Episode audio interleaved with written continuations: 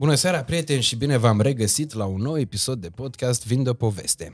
Uh, Astăzi, alături de mine, este unul uh, dintre exponenții copilăriei, adolescenței, tinereții și prezentului vieții mele uh, și cred că și a viitorului meu, pentru că longevitatea ei în mass media este matusalemică. Doamnelor și domnilor, nu poți să prezinți un astfel de om pentru că dacă ai spus numele, ai spus uh, tot uh, ce era uh, de precizat. Andreea Bălan, îi mulțumesc foarte mult pentru faptul că a acceptat invitația mea și wow, pentru că este aici. Bună seara! Am făcut frumos? Foarte frumos. Așa mi-a venit, n-am primit nimic. Super frumos, da. Am făcut eu niște notații aici, adică niște teme de discuții și astea. Uh, Mă bucur că sunt nu aici. le înțeleg, trebuie să le țin minte. Și îmi place tine că insiști și știi ce vrei. Și nu mai sunat doar o dată, de mai multe ori și atunci am venit. Am zis, nu, trebuie să ajung pentru că îmi place de el. Insistă și obține ceea ce vrea. Acum nu știu dacă e bine sau rău că ai spus chestia asta, că acum n-ați dai seama, mulți o zic că, zic că e, dacă nu insistă, înseamnă că nu-și dorește cu adevărat, eu să-i zic prima dată că nu vin. Ah! uh, însemnul uh, mulțumirii faptului că ai venit. Avem oh, un buchet de flori. frumos! Odată. Și roz așa frumos. Mulțumesc. Și...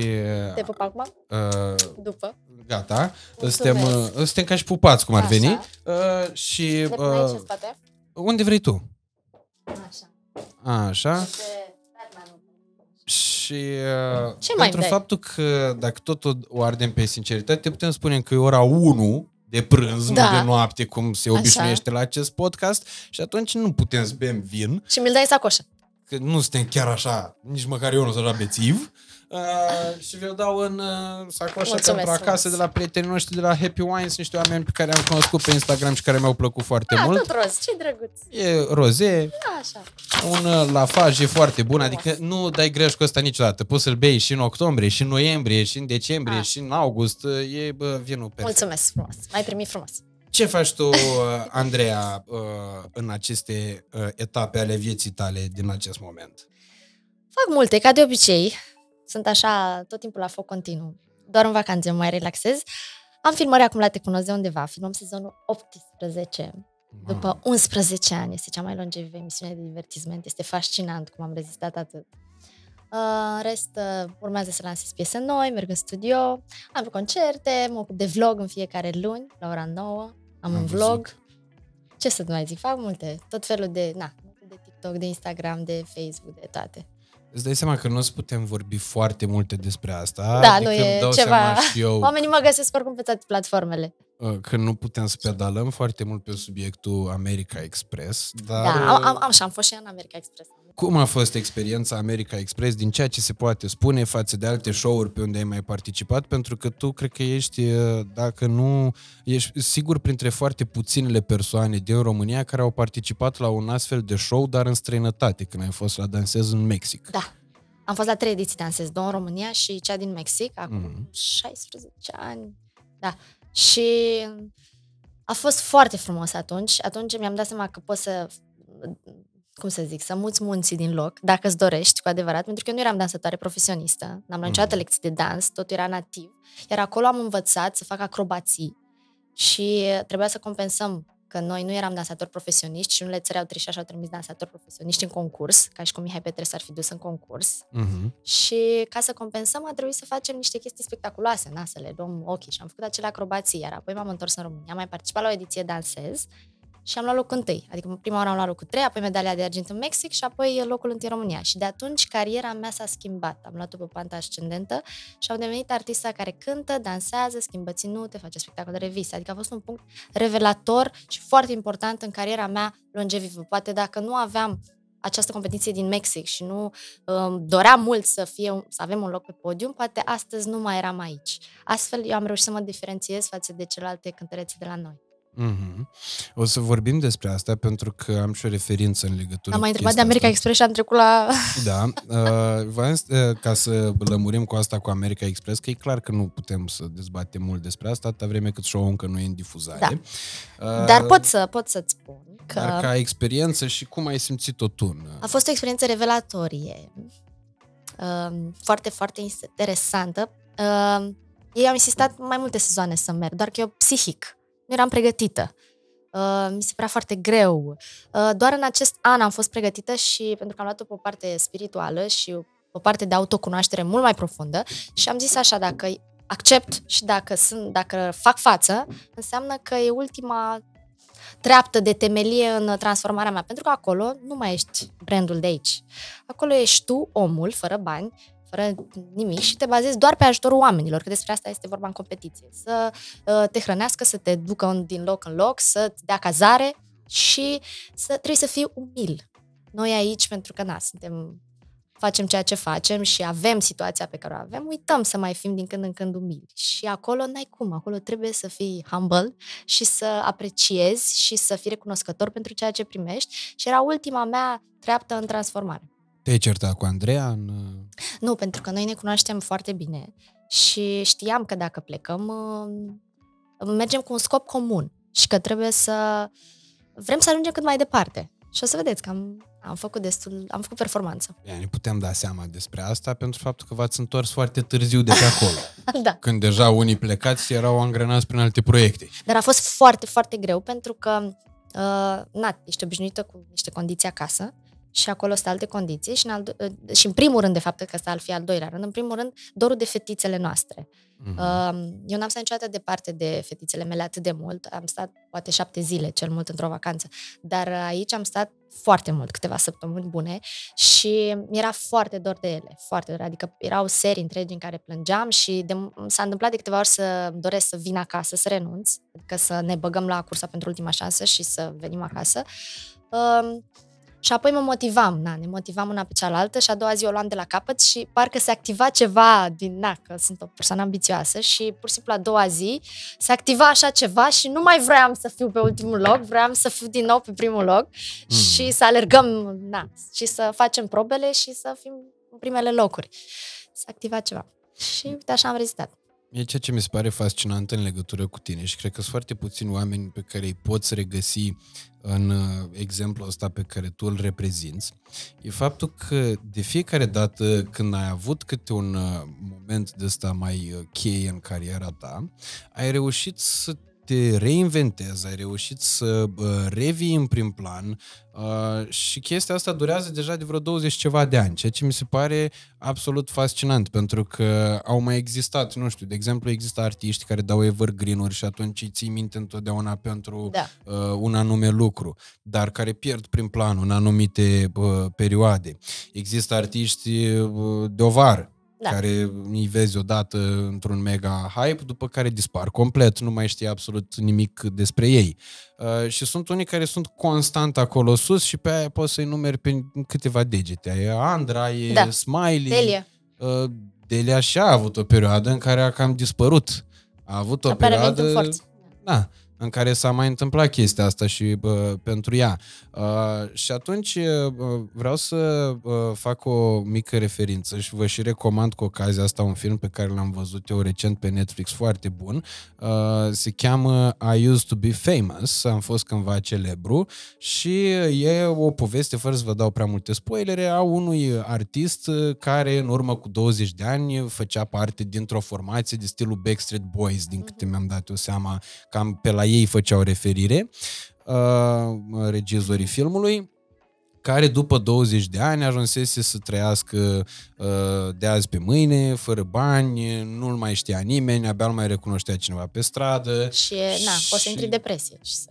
Exact. Și atunci uh, pericolul ăsta pentru tine și pentru Andrei Antonescu în momentul în care ați uh, avut succesul la uriaș cu Andrei, cu siguranță a existat și uh, vreau să te întreb care crezi tu că a fost punctul uh, carierei tale în care tu te-ai reinventat după Andrei și cum ai reușit să faci față acelei perioade, pentru că mie abia la mi se pare examenul suprem al uh, brandului Andreea Bălan. Păi uite, exact ce spuneam mai devreme. Pentru mine, până la Dansez pentru tine, a fost oarecum o luptă. Să mă mm, deslipesc de imaginea Andrei. Pentru că Andreu a fost atât de mare și a avut un succes enorm peste noapte, deși ca și perioadă, trei ani jumate, uh, a fost scurtă, dar șapte albume, un milion jumate de albume vândute, declarate, deci cu cele piratate, cine știe câte au fost. Uh, sute de concerte, adică am fost huge. E, și e foarte greu să vii cu ceva peste sau să te dezici. Și în anii care au urmat trupe Andrei, toată lumea m-a asociat cu Andrei.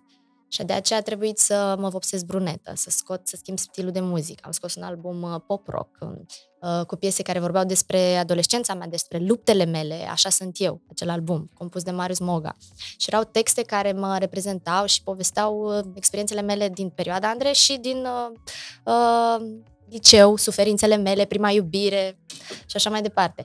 E, și tot am încercat, eram un fel de Avril Lavigne și tot am încercat, am încercat, dar tot nu, nu reușeam să mă, tot eram fetița de la Andre, ok, acum am, am mai crescut un pic, dar tot, a, asta a fost prima treaptă. A doua treaptă, trebuia să arăt că sunt femeie, deja aveam 20 de ani și tot fetița de la, de, de la Andrei eram văzută. Și afară ce fac? Am luat rețeta de afară. Miley Cyrus, Britney Spears, ce au făcut? Ca să se dezică de imaginea lor de Hannah Montana sau de Mickey Mouse Club, au făcut, au început să facă piese mai sexy, clipuri mai sexy, uh, să arate că sunt femei, să se prezinte altfel, cu o altă atitudine. Și am scos încă un album, um, Andreea B, uh, cu piesa aceea Aprinde-mă, aprinde-mă, foarte sexy. Mi-am luat dansatoare, foarte mișto, sexy, așa, și am dansat, am făcut o fel de coregrafii. Încă o cărămidă. Dar cea mai importantă treaptă în transformarea mea și în um, cum să zic, în identitate, în formarea identității mele solo, separată de Andreea, a fost Dansez pentru tine. Pentru că acolo am demonstrat că sunt și altceva față de Andrei și că știu să dansez, știu să fac chestii spectaculoase pe scenă, l-am luat pe Petrișor în trupa mea și a, de, din punctul acela mi s-a creat această identitate că Andreea Bălan nu este doar fetița de la Andrei, face și concerte spectaculoase uh, pe care nimeni nu le mai făcea până în momentul acela și poate acum Delia la, adică sigur Delia la sala Palatului, dar rest eu fac muzică, dansuri, costumații, prize, acrobații, dansator, band și de acolo, ăla a fost punctul cel mai important în cariera mea. Și dincolo de părțile astea tehnice, cred că experiența uh, unui show precum Dansez pentru tine, care uh, era și urmărit de uh, niște uh, oameni extraordinar de mulți, aveam niște cifre istorice emisiunea respectivă. Eu țin minte ediție cu ediție, adică noi aveam 9 ani la prima ediție Dansez pentru da. tine, mă uitam în fiecare vineri seară, eram acolo la televizor și mă mai uitam o dată în reluare sâmbătă la prânz, înainte de știri. Uh, drept pentru care uh, categoric era o mega șansă și un mega plus pentru a fi în spotlight, dar în același timp cred că show-urile astea uh, de televiziune au ajutat și ajută în continuare foarte mult uh, pentru că pun artistul în anumite situații în care el își dovedește calitatea da, umană. Dar depinde și de tine. Că uite, la Dansez pentru tine, de exemplu, au fost foarte multe cântărețe și au învățat să danseze și multe știu să danseze dar nu, nu au vrut să continue pe partea asta în concerte. Adică eu consider că a fi artist complet trebuie să și cânti, să și dansezi. Uite, Beyoncé are o voce de înțepenești. Iar fi putut să fie ca Adele și pur și simplu să stea și să nu mai danseze. Dar de ce dansează? Pentru că vrea să fie mai mult decât uh-huh. o cântăreață. Adele e altceva, e pe altă zonă, cântă alte piese. Are o altă aliură. N-ar, nu vezi niciodată pe Adele făcând coregrafie. Și eu consider că un artist complet înseamnă să cânti și să dansezi. Dar multe soliste nu vor să facă asta. Nu că nu pot. Mm-hmm. Pentru că necesită muncă în plus.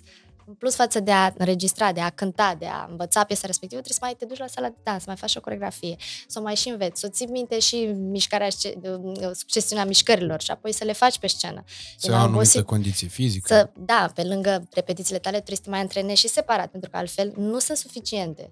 Trebuie să faci sport, să mergi la sală, să alergi, să, na, să ai mușchi antrenați, pentru că altfel nu poți să susții toate alea pe scenă. Și asta necesită un efort în plus și multe nu vor să facă. Eu nu crezi că atunci în dansez pentru tine, oamenii au avut pentru prima dată șansa de a o cunoaște pe Andreea Bălan cu adevărat? Da. Atunci, mai ales fiind trei ediții dansez, uh, au văzut partea asta de ambiție și m-au descoperit și ca om, pentru că atunci luptam pentru niște cazuri, și eu și Petrișor, Uh, prima oară pentru cazul lui Petrișor și a doua oară pentru un băiețel, Ștefănuț. Și au văzut și partea emoțională, pentru că când, na, când ai succes așa peste noapte și nici nu la vremea respectivă nu exista internet, uh, îți faci doar așa o imagine de ansamblu despre fetele de la Andrei sau despre cântăreața XY. Nu știi cum e ea ca persoană. Și, într-adevăr, în astfel de show reușești să, să vezi dincolo de imagine. Ceea ce face online-ul astăzi, dacă stăm bine și ne gândim. Te ajută online da. Exact, iar prezența ta pe online a fost uh, foarte ridicată încă de la începuturile online-ului în România, a rețelor de pe socializare. MySpace. Uh, da. Bine, pe lângă Am avut asta. și cont pe MySpace, da, și apoi, uh, na, Instagram, mai întâi Facebook, acum Instagram și de patru ani fac vlog. Și cred că vlogul m-a ajutat foarte mult să arăt într-adevăr cum sunt. Mm-hmm. Sunt mai nebunatic așa. Știi că sunt mulți artiști care spun că, domnule, artistul trebuie să rămână artist. Nu e treaba ta să știi ce face artistul la el acasă. Și... Sunt două moduri de a gândi. Da, într-adevăr, dacă rămâi doar pe partea asta de artist, ești intangibil. Și oamenii nu prea se identifică cu tine, pentru că nu știu de unde să te ia, îți iau doar muzica și ok, păstrezi discreția. Dar dacă cobori un pic de pe acel piedestal și arăți că și tu ai vulnerabilități și tu ai greutăți, oamenii te apreciază mai, cred eu, mai mult și se identifică cu tine și cu poveștile tale și poți să devii un exemplu. Că și eu am trecut mm. prin atâtea greutăți și eu spunându-mi greutățile și felul prin care am trecut uh, prin aceste greutăți, uh, oamenii se regăsesc și atunci empatizăm. Eu empatizez cu publicul și publicul cu mine. Care crezi că ar fi fost uh, traseul tău dacă nu ar fi existat Uh, momentele respective în care să ai uh, șansa asta a reinventării. Dansez pentru tine, participarea la show din Mexic, uh, faptul că uh, ți-ai dat seama cât de mult contează prezența și mișcarea scenică în timpul concertelor tale, rețelele de socializare mai târziu și așa mai departe. Uh, tot aș fi avut un parcurs bun. Știi de ce? Pentru că uh, eu am crescut cu niște carențe emoționale în copilărie și tot timpul uh, făceam lucruri ca, să, ca tatăl meu să mă valideze. Și când ai chestia asta în copilărie, mai târziu în viață, faci ca să obții validarea unor oameni sau validarea publicului. Și poate și de aceea eu am reușit de multe ori, pentru că eram dat afară pe ușă și intram pe geam. Și când mi se spunea, nu poți, tu nu cânti, tu nu faci, tu nu dregi, nu ești în stare, a, da, nu sunt în stare, muncesc de 10 ori mai mult decât tine și o să fac și mai bine ca tine schimb trei ținute la concertul ăsta, eu schimb 10. Tu dansezi așa, pe eu o să danseze 10 ori mai bine. A, nu cânt, îmi iau band, cânt live și o să-ți arăt că eu cânt foarte bine. Mă duc și fac canto, intensiv, și cânt de, de, de, o să te, o să rup. E, și chestia asta, ambiția asta vine din, dintr-o lipsă, dintr-o mm. lipsă afectivă pe care o ai în primii ani de viață. Și atunci se formează paternul în subconștientul tău și tu tot timpul vrei să demonstrezi ca să obții de fapt iubire iubirea părinților, în prima fază, și mai târziu iubirea publicului. Și cred că, chiar dacă n-aș, n-aș fi avut aceste puncte, dar și în aceste puncte eu am luptat, tocmai pentru că îmi doream să demonstrez. Dar să zicem, poate nu exista danses pentru tine. N-ar fi fost acest format în România. Oricum aș fi vrut să arăt că pot și oricum aș fi căutat validarea și iubirea publicului. Deci, practic, tu funcționezi pe principiul ăsta al motivației negative. Dacă cineva îți spune că nu ești în stare, chestia aia te ambiționează mai mult decât oricând da. să poți să demonstrezi că, ba da, sunt ba da, în stare. Sunt și în stare. uite chiar cât de în stare sunt. Da. Dar, uh, Așa am funcționat ani de zile, doar că nu este sănătoasă. De ce? Pentru că, Despre asta vreau pentru să că la un dat puțin. calci pe tine și uh, na, intrăm în psihologie, pentru că renunți la tine. Pentru că la un moment dat faci și lucruri care, pe care n-ar trebui să le faci. Sau muncești prea mult, te epuizezi, ai burnout, uh, uh, uiți de alte aspecte ale vieții. Uh, chestia asta vine din lipsa de iubire de sine. Când, okay. când tu vrei validarea cuiva, vrei validarea părinților sau vrei validarea partenerului tău sau vrei validarea publicului, tu de fapt ai o lipsă de iubire de sine din copilărie.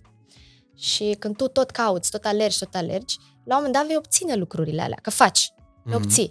Și când vezi că le-ai obținut, dar tu tot gol ești în interior, înseamnă că trebuie să lucrezi cu tine la interior și să-ți dai seama că oricâtă validare ți-ar da exteriorul, dacă tu nu te iubești pe tine din interior și tu nu ești bine tu în interior, nu, nu contează restul. Și chestia asta am trăit-o pe la 27-28 de ani, după ce deja făcusem dansez pentru tine, după ce aveam o situație ok din toate punctele de vedere, eram și într-o relație stabilă. Uh, deci obținusem validarea publicului, obținusem validarea iubitului, obținusem validarea uh, prietenilor, eram validată, obținusem tot ceea ce îmi doream. E, și tot uh, nefericit eram. Pe ce te nemulțumesc? ne mulțumește. Eu fac pe prostul. Ne înțeleg, da, ca, ca, ca să nu se înțeleagă faptul că uh, mi se pare ciudat că se poate întâmpla asta. O trăiesc și eu deseori. da. Adică sunt de foarte multe ori conștient de faptul că deși îndeplinesc punctele pe care tu ți le dorești, da, sau mi le doream, tot nu obții fericirea pe care tu credeai că o să obții. Va veni la pachet da. cu, obiective, cu îndeplinirea obiectivelor da. respective. Dar ce te face să realizezi chestia asta? Adică ce te nemulțumește în momentul ăla? Când ai o familie de care te bucuri, când uh, prietenii tăi uh, te apreciază, când uh, ai atât de mult public care tu nu te, te apreciază. Apreciezi. Tu ești problema. Tu nu te apreciezi pe tine, tu nu te iubești pe tine. Și asta vine din subconștient. Nu vine din conștient. Tu degeaba la conștient spui, păi am obținut aia, am obținut aia, lumea mă iubește, am scos albumul ăla, am făcut asta, iubitul mă iubește. Tu nu te iubești pe tine, tu nu te valizezi pe tine. Și atunci tu trebuie să te întorci cumva în copilărie, cu mintea de acum, de adult, și să vezi în copilărie unde și ce s-a întâmplat și ce declicuri ai avut în copilărie și cum ai văzut exteriorul în copilărie și poate cum te-a rănit cineva la un moment dat și să repar cu mintea din prezent trauma din trecut. Și tu să-ți dai iubirea de care tu aveai nevoie atunci, în trecut. Ok. Și să vindeci traumele de atunci, ca apoi tu să poți să fii preze- ă, fericit în prezent. Și că principalul pas ca să poți să rezolvi o problemă e să admiți să constați și după care să admiți că o ai. Da. Și, și să-mi dai vina pe ceilalți, pe exterior, că nimeni nu este vinovat pentru ceea ce simți tu. Um, noi, noi suntem, noi, cum să explic, uh, tot este în mintea noastră. Okay. Tu poți să-mi faci mie ceva, poți să-mi spui ceva, dar eu îi dau conotație la ceea ce îmi spui tu. Uh-huh. Dacă eu sunt bine cu mine și știu cine sunt și sunt fericită cu mine și mulțumită de mine, tu poți să mă jignești, poți să spui orice, pe mine nu mă atinge.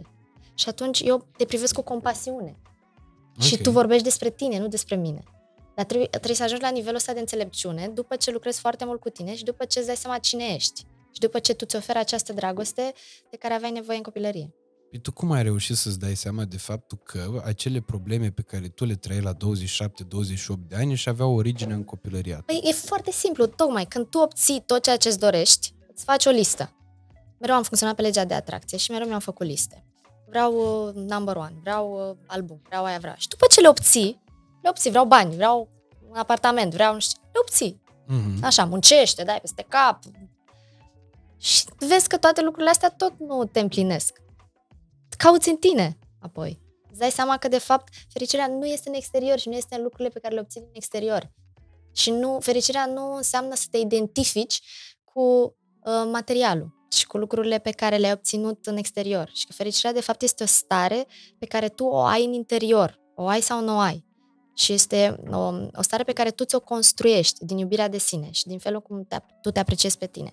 Din păcate, noi venim din abia acum, nu știu, noi cu copiii noștri putem să lucrăm astfel și să învățăm iubirea de sine. Dar eu vin dintr-o generație în care nu exista acest self-aware, nu existau, na, nu exista părinții noștri nu știau ce e depresie, nu ne trimiteau la țară, la bunici, colo, colo și atunci noi ca și copii, generația mea, da, de 30 de ani, 40 mm. de ani, um, generația mea are carențe din copilărie sau a avut carențe din copilărie de, de self-love. Ție nu ți-e teamă, de exemplu, ca acum să nu repeți greșelile nu. Uh, nu mi-e teamă, pentru că acum noi trăim într-o perioadă în care avem acces la cunoaștere. Noi, pe vremea comunismului, părinții noștri nu aveau acces, nu, nu știam. Poate în America deja începuseră unii autori să scrie cărți, să... dar noi nu aveam acces. Acum noi știm, noi deschizi internetul și găsești tot felul de autori, citești, uh, poți să faci terapie. Acum să mergi la terapie la un psiholog nu mai este rușinos uh, na, terapeuții ăștia fac niște facultăți, niște școli, te ajută pe tine să depășești. Acum există life coach, foarte mulți se documentează, iar apoi împărtășesc cunoștințele lor cu tine și te ajută. Deci, în niciun caz, generația de acum, noi, care avem copii, nu o să mai facem uh, ceea ce s-a întâmplat uh, în trecut. Bine, cu siguranță acum suntem, uh, nu, eu nu, că n-am Uh, voi adică care copiii copii, noștri sunteți expuși greșelilor noi. Da, da. Care... Copiii noștri, da, vor crește poate cu alte um, probleme, alte carențe de na, prea multă tehnologie, uh, primești totul de-a gata și nu te mai mulțumește. Dar nu cred că vor fi probleme de self-love. Mm-hmm. Cel puțin la mine. Nu cred că vor fi aceleași uh, chestii. Dar vor fi, vor fi altele, într-adevăr, pentru că acum tehnologia este foarte avansată și te, na, te ția mințile. Bine, cred că trebuie să fim foarte atenți pentru că și în direcția asta a psihologilor și a zonei de life coaching, ă, odată cu popularizarea acestui subiect, pentru că de unde era o rușine să spui că mergi la da. psiholog, da. acum pare că a devenit o modă uh, să o faci doar pentru, nu știu, a bifa o, o nouă uh, chestiune care să te ajute să te integrezi social mai bine. Zic, bă, și ăla merge la psiholog, deși ăla e deștept, își dă seama că nu-i uh, tocmai sănătos cu căpuțul uh, sau ceva probleme are. Uh, pe lângă chestia asta, mi se pare că profită de treaba asta foarte mulți oameni care pot deveni impostori foarte ușor în, uh, în direcția asta. Uh, da, dar ține de tine să-ți alegi zi. Asta zic, că de multe ori se vorbesc truisme, adică sunt oameni care îți spun un adevăr care nu are nevoie de niciun fel de demonstrație, dar modalitatea prin care o fac te pot face foarte ușor să cazi în capcana faptului că omul ăla chiar știe să-ți rezolve problemele pe care tu ar trebui să păi, le rezolvi da, singur cu nu. tine. Nu ți le rezolvă. El doar îți spune din teorie că poate, na, psihologul la care tu mergi n-a trăit ce ai trăit tu, dar el înțelege în teorie, le spune mecanismele creierului. Pentru că creierul este o mașinărie, este ca un computer super avansat. Și noi nu știm să îl folosim. Dar psihologii, na, făcând școlile pe care le fac, ei îți spun teoretic, ca un inginer care vine și îți repară ție televizor și spune, uite, așa și așa, și atunci tu singur trebuie mai departe să faci conexiunile. Meditația te ajută foarte mult să faci uh, asta. Mm-hmm. Adică eu acum, de exemplu, nu mai merg la uh, psiholog pentru că consider că nu mai am nevoie, deoarece îmi găsesc răspunsurile în meditație. Și meditez în fiecare zi și dacă am o nelămurire sau uh, un dubiu, pur și simplu mă relaxez, mă meditez, intru în acel teta, starea aceea teta și îmi caut răspunsurile singură. Ce și... înseamnă starea teta? Iartă-mă că întreb așa ca, ca un neavizat ale domeniului. Um, cel mai important este să meditațiile astea să le ai uh, fie seara înainte de culcare sau uh, dimineața când te trezești. Este acea stare între somn okay. și trezire. Și atunci creierul tău este foarte relaxat și intri, uh, te conectezi cu sursa, te conectezi cu universul și atunci obții răspunsurile de care tu ai nevoie. Adică nu poți acum, în agitația asta, la ora 1, ziua, să te așești să meditezi. Nu funcționează așa. Trebuie să fii într-o stare, o anumită stare de relaxare și să te deconectezi de corpul tău. Și să nu mai fii tu omul de, de aici, să fii doar spirit, uh, energie. Noi suntem energie. Okay. Și suntem toți conectați la un anumit nivel energetic. Tu clar ești energie, că mi se pare că o ai infinită. nu știu, e, ești tu pe feminin și doream popa pe masculin, adică mai energici decât voi doi nu cred că există nimeni. um, de mic am fost așa, nu știu. Da, și de-aia nici nu mi-arăt vârsta. și câteodată... Pe lângă asta, da. și câteodată mă port așa copilărește pentru că inocența asta și copilărismele îmi dau așa o, o vibrație foarte mișto. Tu ai zile în care să n-ai chef să faci nimic? Da, da. Și ce faci în zilele alea? Că sigur faci ceva și în zilele alea. nu, stau în casă. Stau în casă și nu fac nimic. Stau în pat. Nu știu, chiar și duminica acum am stat așa și n-am făcut nimic. În fine, am fost două zile și după am stat. De ce? M-am odihnit. Ah, ok. Am fost și eu puțin. Știi, când nu străiești anumite uh, etape, înțelegi, la vremea respectivă, le treci mai târziu. Din păcate sau din fericire, nu știu care variantă. Și n-am ieșit și eu. Adică la club? Da. Ok. Da. Păi de ce zici că nu le-ai trăit la... Eu am cântat toată viața mea. Ok. N-am ieșit. De exemplu, în, în liceu, eu n-am stat un weekend acasă. Mm-hmm. Timp de trei ani, cât a fost perioada Andrei, a fost fix în, când eu eram clasa 9 și clasa 11 în a 12 deja eram solo. Și trei ani de zile eu n-am stat un weekend acasă, plecam vinerea și ne mă întorceam luna direct la școală. N-a existat distracție, n-a existat onomastică, n-a existat balul bobocilor, n-a existat balul majoratului, n-a existat ziua mea, n-a existat ziua prietenului meu, care atunci n-a existat nimic. Există doar ziua Andrei Antonescu, atâta. nu, nici, da, că eram cu ea, da. și Pentru ea ziua Exact. Ta. Și țin minte la un moment dat că iubitul meu de atunci din liceu mi-a organizat o petrecere. Păi cum aveai surpriză. un iubit dacă tu erai tot timpul plecat? Noroc era la mine în liceu. Ah, okay. Era cu mine în liceu și ne vedeam la liceu. La pauză. Atât. Ok. Da. Deci era prietenul tău, să nu numim chiar iubit. Da, prietenul meu din liceu. Da, okay. prima iubire. Și uh, mi-a făcut o petrecere de surpriză și n-am mai fost surpriză, până la urmă m-a anunțat, de eu eram la o emisiune. Și am ajuns la 12 noaptea. și nu mai era nimeni, era doar el care mă aștepta la restaurant și toți invitații plecaseră. Înțelegi? Ca și exemplu. Adică Mhm. n-am, n-am trăit lucrurile la vremea respectivă. Și când nu le trăiești, na, viața personală trebuie, o anumite lucruri din viața personală trebuie trăite la în niște time frame-uri. Și când nu le trăiești, Ok. mai târziu sunt un pic așa, lambicate, decalate, știi? Că Mhm. uh, tot scrie, scriu ăștia în presă. Andreea Bălan are noroc în dragoste sau așa. Nu, Andreea Bălan, iertați-mă groza persoana, eu, Da, da, da. așa. Nu, că e, nu Noi vreau că o să pară- cunoaștem, adică e ok. Nu, nu vreau să par, da. Uh, că uh, eu reușesc să, văd, să mă văd pe mine așa, pentru ca să pot să fac business pe care îl fac, reușesc să mă văd uh, din exterior și de aceea. Mhm. Uh, Deci ce scriu ăștia în presă? că, Are ghinion în că eu am dragoste. ghinion, da? Așa. Da, dar ei nu înțeleg și n-au de unde să, să, ș- na, să înțeleagă că eu la vremea respectivă n-am trăit niște etape. Și ne trăim niște etape, mai târziu le trăiești uite așa. Ok. Pentru că eu toată viața mea am muncit. N-am știut altceva decât să muncesc. Și atunci eu nu m-am dezvoltat. Cum tu mi-ai povestit că prima ta iubită a fost la 19 ani. Da, 20 de e ani. tot târziu pentru generația mea. Exact, vezi? Și când tu nu trăiești na, anumite lucruri, mai târziu, Da, așa când tu e. te concentrezi doar pe un aspect al vieții tale, pe muncă, muncă și iar muncă, și hai să facem și de aia, și merg și în Mexic și fac și aia și așa, normal că pe partea cealaltă nu, nu experimentezi, nu capeți experiență, nu te cunoști, nu știi ce vrei, nu știi ce-ți place, nu știi Pe mine mi se pare că tu și acum ești foarte focusată tot pe chestia asta cu muncă. Da, da, pare așa, dar nu o mai fac din, cu, cum să-ți explic, cu îndrăjire. Ok.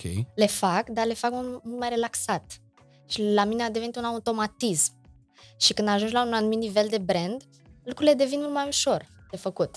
Adică acum și e simplu. responsabilitatea e mult mai mare. Da, dar e simplu. Na, am un contract longeviv cu o televiziune, am uh, contracte de imagine care curg normal, am uh, oameni care, în jurul meu, care mă ajută sau îmi reamintesc, vezi că trebuie să faci aia, trebuie să faci aia altă. Ok. Nu mai e așa cu îndrăgire că, ah, trebuie să fac ca să am succes. Nu, e succes deja există sub o formă sau alta. Mhm. Trebuie doar să-l mențin. Și atunci tot e ușor. E că să nu calci în străchin, cum să spun. Da, să nu faci greșeli majore Să nu declari vreo tâmpenie, să nu de asta. Și să-ți respecti contractele. Adică dacă promiți că faci ceva, trebuie să faci. Bine, asta indiferent de succes. Se Da. întâmplă. uh, și bun, acum, de exemplu, când te duci la uh, club, te duci, Când de mă duc la curiozi- club. te duci de curiozitate, că vrei să vezi cum ar fi fost uh, acum 15 ani dacă făceai chestia asta, sau uh, pur și simplu crezi că asta e o etapă din momentul de față? Adică, probabil chiar și dacă ai fi mers la discotecă când era Când Andrei, era discoteca. când era discoteca, poate că și acum mergeai la... Păi eu toată viața mea Club. am cântat în cluburi, da? Mm-hmm. Mai ales în primii ani, în discoteci. Nu m-am dus și eu, domnule, să dansez. Să dansez așa, să ascult muzică și să dansez. Și mi-mi place acum să merg să dansez. Pur și simplu. Păi și poți să faci chestia asta? Normal că poți să faci, de ce nu poți? Adică în momentul în care Andreea Bălan iese în club categoric, nu cred că există nimeni care să nu te recunoască, ca să nu te Ba da, dar se cunoască. uită cu simpatie la mine. Ok. Pentru că, na, suntem aceeași generație. Că nu merg în locuri uh, atât cum, na, de puști. De Da. 15 ani. În petreceri copii. Da. și cu... Și suntem de aceeași generație. Și atunci se Mhm. uită cu admirație la mine. Și îți văd asta în ochi, simt. Ok. Da. Ceea ce mi se pare Da. foarte mișto că faci chestia asta și că ai uh, uh, degajarea asta de a o face. Păi da, nu aveam. Înainte aveam... Um, uh, nu plăcea, nu plăceau mulțimile. Nu, adică îmi plăcea pe scenă, Mhm. dar când trebuia să merg într-un târg de Crăciun sau într-un loc, uh, nu știu cum se proiectează luminile acelea pe Casa Poporului, era groază să intru în mulțime. Mhm. Aveam frica asta de agarofobie. Sau... Agorafobie, da. Așa. Acum Îți nu era mai... frică din cauza statutului tău de persoană publică sau ți era frică Cred că pur da. și simplu de oameni? și Nu, din atât? cauza statului, că aveam impresia că toată lumea se uită la mine și ceva e în regulă cu mine. Ok. A, se uită la mine. Ce, ce e în regulă? Nu am îmbrăcat bine, n-arăt bine, ceva e rău. Acum nu mai am chestia asta pentru că sunt bine eu cu mine. Dar nu te bucura că se uitau la tine? Adică nu- nu te bucura atenția respectivă? Mă bucura atenția doar pe scenă, pentru că știam că sunt perfectă pe scenă. Ok. Și în momentul în care eram acolo, mi se părea dacă e ceva în regulă cu mine. Pentru că era vorba de zbuciul meu interior. Înțelegi? Și de aceea, lucrând cu mine și ajungând la o anumită maturitate emoțională, acum nu mai am această problemă. Pentru că știu că eu sunt bine. Indiferent de ce crede, cred oamenii sau uh, cum mă văd oamenii, eu știu că sunt bine și sunt mișto. Și atunci nu mai am, uh, pot să merg în mulțimi, pot să uh, mă bucur de privirile lor, fără să mă gândesc, oare la ce se gândește? O, să uită la pantofii mei? Oare sau... Sunt foarte bine, mi-mi plac pantofii mei. Înțelegi? De te deranja chestia asta înainte, nu? De exemplu, când uh, știu că spuneai chiar la măruță treaba asta, uh, că ți-ai cumpărat uh, Balenciaga de aia șosetă, da. uh, pentru faptul că așa ți-a recomandat uh, stilista că trebuia să uh, stilista, dacă e vorba de Anda, putem să-i dăm nu, și numele. Uh, Anda e acum, în prezent, altcineva. Ah, deci nu, nu Anda ți-a recomandat șoseta. Nu, ce se întâmpla? Eu de mulți ani de zile am fost uh, oarecum criticată uh, vestimentar, foarte în trecut. Acum uh, de câțiva ani nu mai sunt, sunt chiar mm. lăudată de până și de um... Iulia Albu. Da, așa. am dat-o la plăsneală. Ah, nu, nu, nu, și de așa. Aia trebuie să ia autoritatea supremă. Nu, nu e vorba de autoritatea supremă. Ea tot timpul a avut ceva cu mine și mă gândeam la un dat care ceva personal. Dar n-avea, nu, că acum lucrăm în același trus și am stat de vorbă. Acum uh, este interzis contractual să aibă ceva cu tine. Uh, dar chiar îi place a lăudat și ea și o video, o video Buta mă laudă constant. Mai nou lucrez și cu Lucy Fauer, deci și cu Anda la Te Cunosc și cu Lucy Fauer și sunt foarte bine pe partea asta și în sfârșit imaginea mea exact cum trebuie. Dar, în trecut, uh, am fost mereu, am fost criticată și uh, oamenii ăștia, critici aceștia, nu înțelegeau că uh, eu am niște, niște responsabilități și că înainte să investesc în aceste haine scumpe, eu investesc în scenă. Tot timpul pe scenă aveam ținute foarte frumoase cu Zvarovski. Investeam în mine și în dasatoarele mele 8 dasatoare. Să cumperi okay. 8 ținute, ori 5-6 de câte ori ne schimbam noi la concerte, că ajunsesem la un moment dat să ne schimbăm și de 10 ori. Un apartament. Păi da, adică investeam foarte mult în scenă apoi în repetiții, în piese, în show, în decor, aveam decoruri, aveam tot felul. E, și atunci nu mai aveam chef și nu mai vreau să mai investesc, vreau să-mi iau casa, am pierdut banii la un dat pe un apartament. Mm-hmm. Au fost niște pierderi, nu mai vreau să mai investesc și în partea asta să-mi iau branduri și să... A, deci tu erai criticată când aveai branduri? Nu neapărat că era, nu, nu se spunea chiar așa. Ah, ok. Știi? Dar contează când ești o persoană publică și se pare că, na, Contează să ai și pe tine ceva, uh, un pantof, mm. o geantă, okay. dar nu toată, da, măcar. Și în momentul în care am investit și mi s-a zis, nu, trebuie să investești în partea asta, nu doar în scenă și trebuie să uh, rup din tine să investești, din secunda aceea lucrurile s-au schimbat. Bine, asta cred că e mai mult în cazul unei uh, uh artiste de sex feminin, pentru că în cazul uh, bărbaților, se poate întâmpla și, nu știu, modelul uh, Denis Roabeș sau uh, Carla's Dreams, care nu, nu cred că au fost... Uh... Da, dar e mega cool Carla's Dreams. E, da. păi, na, bine, e cu totul și cu totul uh, altceva din... Dar uh, da, din păcate la femei, da, trebuie să investești. Da, trebuie să ai o geantă frumoasă, trebuie să ai un pantof frumos.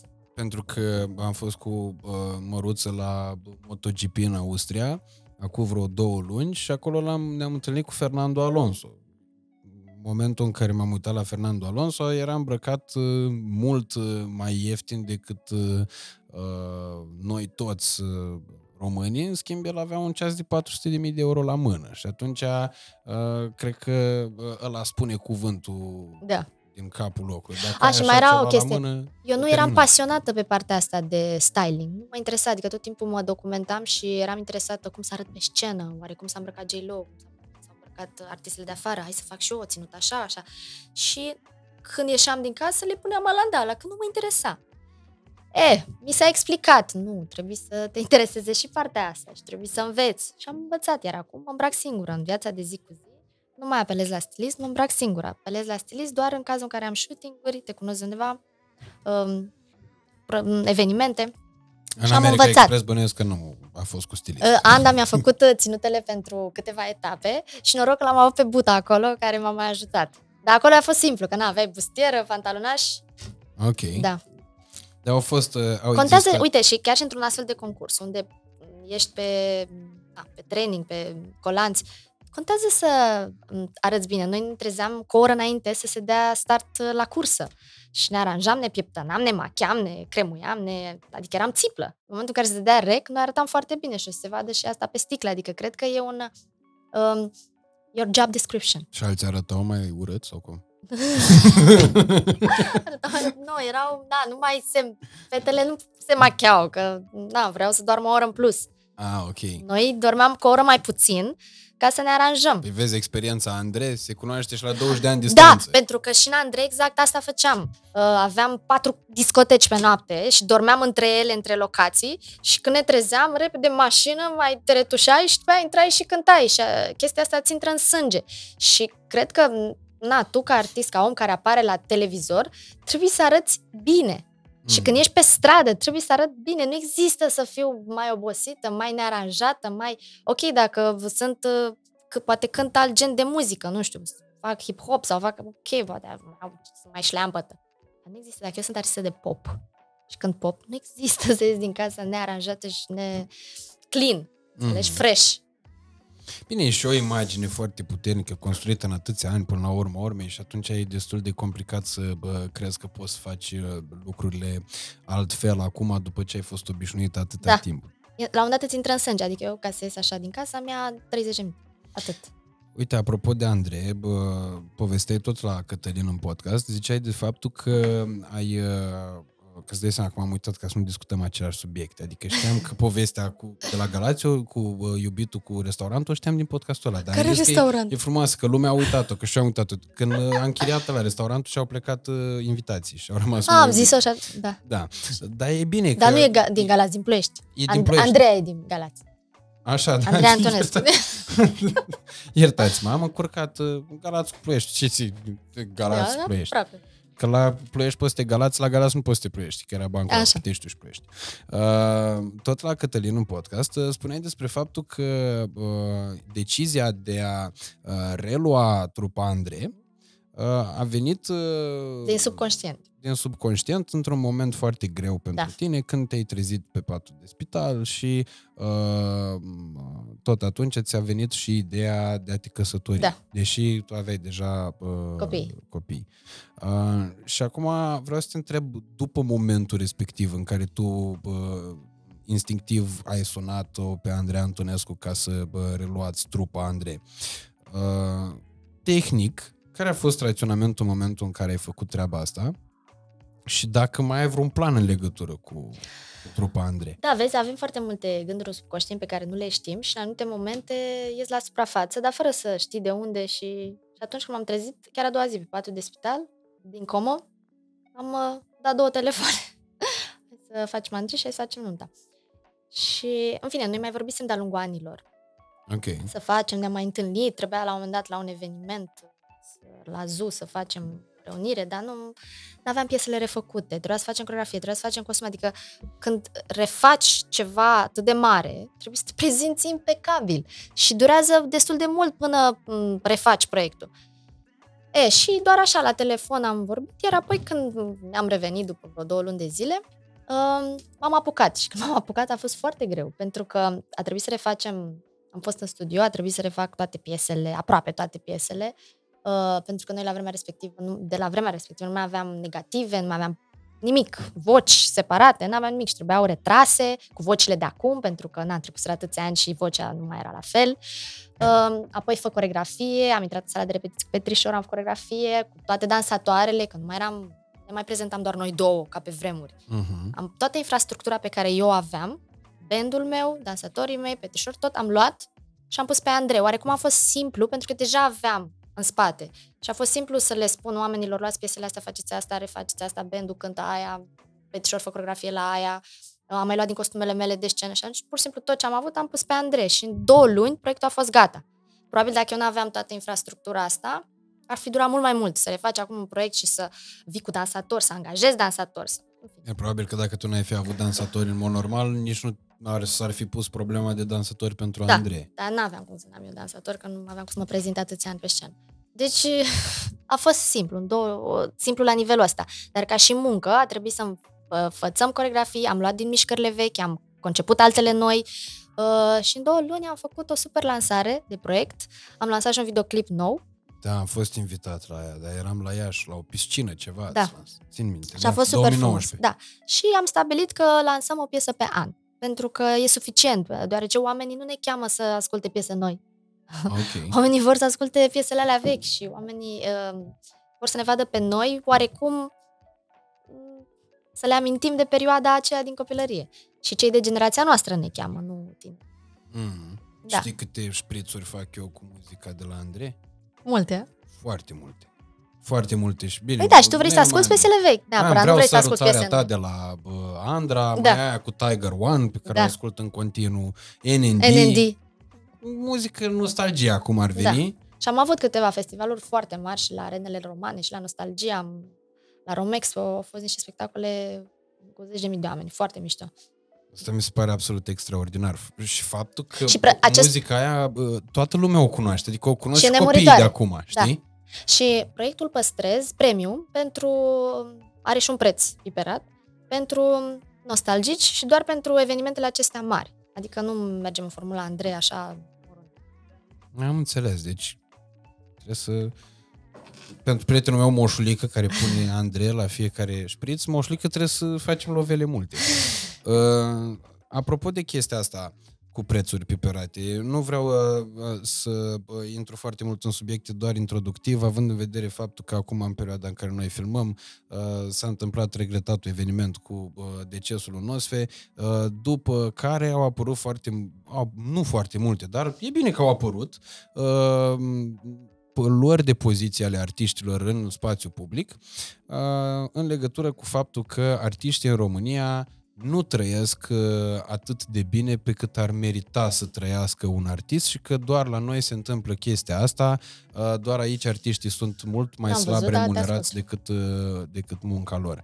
Și aici da. cred că ești omul cu care, se, cu care trebuie vorbit despre asta, pentru faptul că tu la liniște și la confortul tău financiar ai ajuns muncind teribil de mult și ești exemplu că se poate. Pe lângă Dorian Popa, care și-a făcut cartier de vile și așa mai departe, adică există și oameni care au, au demonstrat că se poate. Eu tot timpul am, uh, prețul meu la concerte a fost sub uh, valoarea la ceea ce eu am oferit. Uh, ca să, eu cred că noi suntem plătiți uh, cum trebuie. Nu cred că suntem plătiți greșit, pentru că salariul nostru minim pe economie este de 2000 de roni. Cât să luăm noi la concert? Câteva mii? 2, 3, 4 mii, 5 mii? Cât să iei? Uh-huh. Cât poți să iei? Afară, normal că el alții au sute de mii, pentru că și traiul este la alt nivel și salariile sunt altele. Despre ce vorbim? Adică hai să raportăm Plus publicul la... e mult mai numeros. Da, hai să raportăm la traiul nostru de zi cu zi. N-ai cum să ceri 30 de mii pe un concert, dar ce oferi tu de bani? Acolo se pune problema. Adică uh, eu tot timpul am cerut un pic sub valoarea pe care eu am oferit-o, ca apoi clientul, uh, organizatorul, cine m-a chemat să mă mai cheme, să zică, wow, dar ce show mi-a dat fata asta și ce nu m-a usturat buz- buzunarul, o mai chem și data viitoare și așa. Și da, asta a fost strategia mea ca să rezist în timp pe piața de concerte și ani și ani de zile am fost numărul unu la vânzări pe concerte. Mm. 5 ani de zile la rând, din, de la Dansez pentru tine, din 2007, 5 ani în continuu am fost numărul unu pe vânzări și eram peste tot în toată țara. Așa am reușit să-mi iau apartament, după am pierdut banii, după am strâns iar, mi-am făcut casa, mi-am mai luat un apartament, deci, înțelegi, cu banii din concerte. Mm-hmm. Și tot timpul eram un pic sub, dar când apăream pe scenă, veneam cu o armată de dansatoare, veneam cu petrișor, mai târziu am venit și cu band plus dansatoare, pe cheltuielile mele la un concert sunt foarte mari. Pentru că am de plătit 5-6 dansatori, am de plătit band, am de plătit uh, tehnic. tehnic și mi-am luat și backline, că la un moment dat erau uh, na, uh, scene unde nu exista backline. Și a trebuit să investesc și am investit uh, în mixer, în tot ce înseamnă mm-hmm. backline, da? da și adică, mergeam și cu Bela și am avut și dubă. Uh, duba mea de concert. Mm-hmm. A trebuit să-mi cumpăr o dubă de concert. Deci a trebuit să-mi fac infrastructura. Dar prețul meu, eu nu-l creșteam în funcție de, a, mi-am mai luat o dubă acum, acum trebuie să-mi cresc prețul, că nu, eu creșteam în funcție de uh, valoarea pe care eu o aduceam pe scenă. Și atunci, acești artiști care nu primesc sau consideră că nu primesc, ei trebuie să se gândească ce oferă de bani aia. Ok, că eu să cer 3.000, 7.000, 10.000 la un concert, ce ofer? Păi Delia când cere uh, 15.000 la un concert, pe vine cu toată infrastructura de la sala Palatului. Uh-huh. Îți vine cu decorul, îți vine cu dansatori, îți vine cu bandul, îți vine cu toate alea. Păi da, dar dacă tu ceri 3.000 și te prezinți pe scenă uh, singură sau cu doar cu trei instrumentiști și nu faci nimic când trei piese cunoscute și restul necunoscute. Păi n-ai cum, după aia te mai cheamă. Bine, și cred că dincolo de concerte, Pentru că acum o să vină unii care uh, pot contracara cu replica următoare. Da, domnule, dacă să poți să ai concerte, trebuie să fii cunoscut.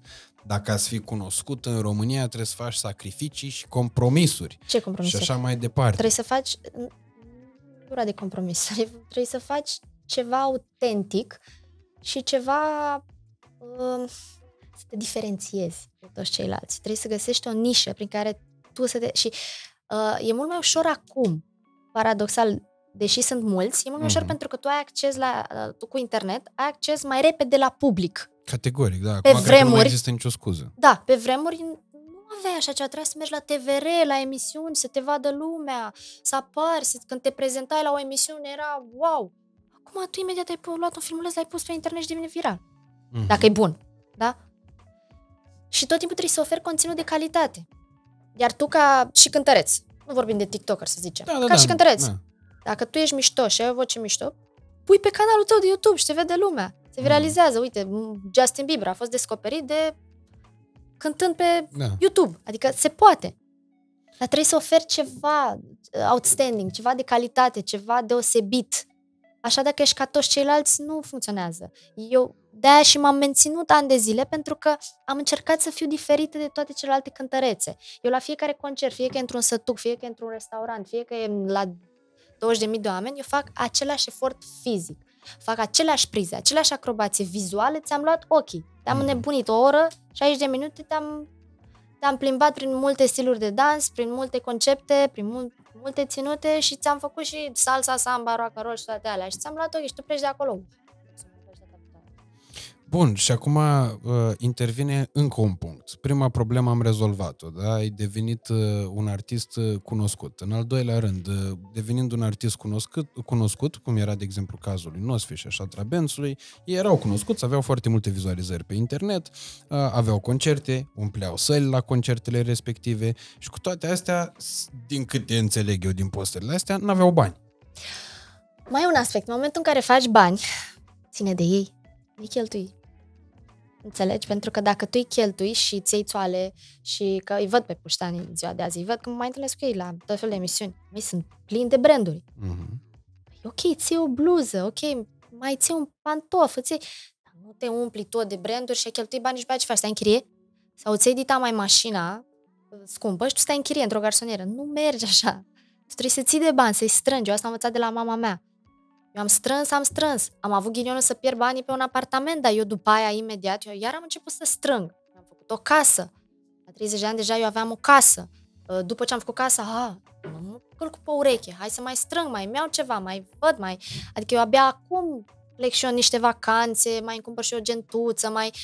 Dar ani de zile am strâns și cred că asta este foarte important în momentul în care ești pe val și ai scos un, ok, one hit wonder și te cheamă lumea la concerte. Și asta nu tot te cheamă la concerte. Da. Baza acelui hit. Mm-hmm.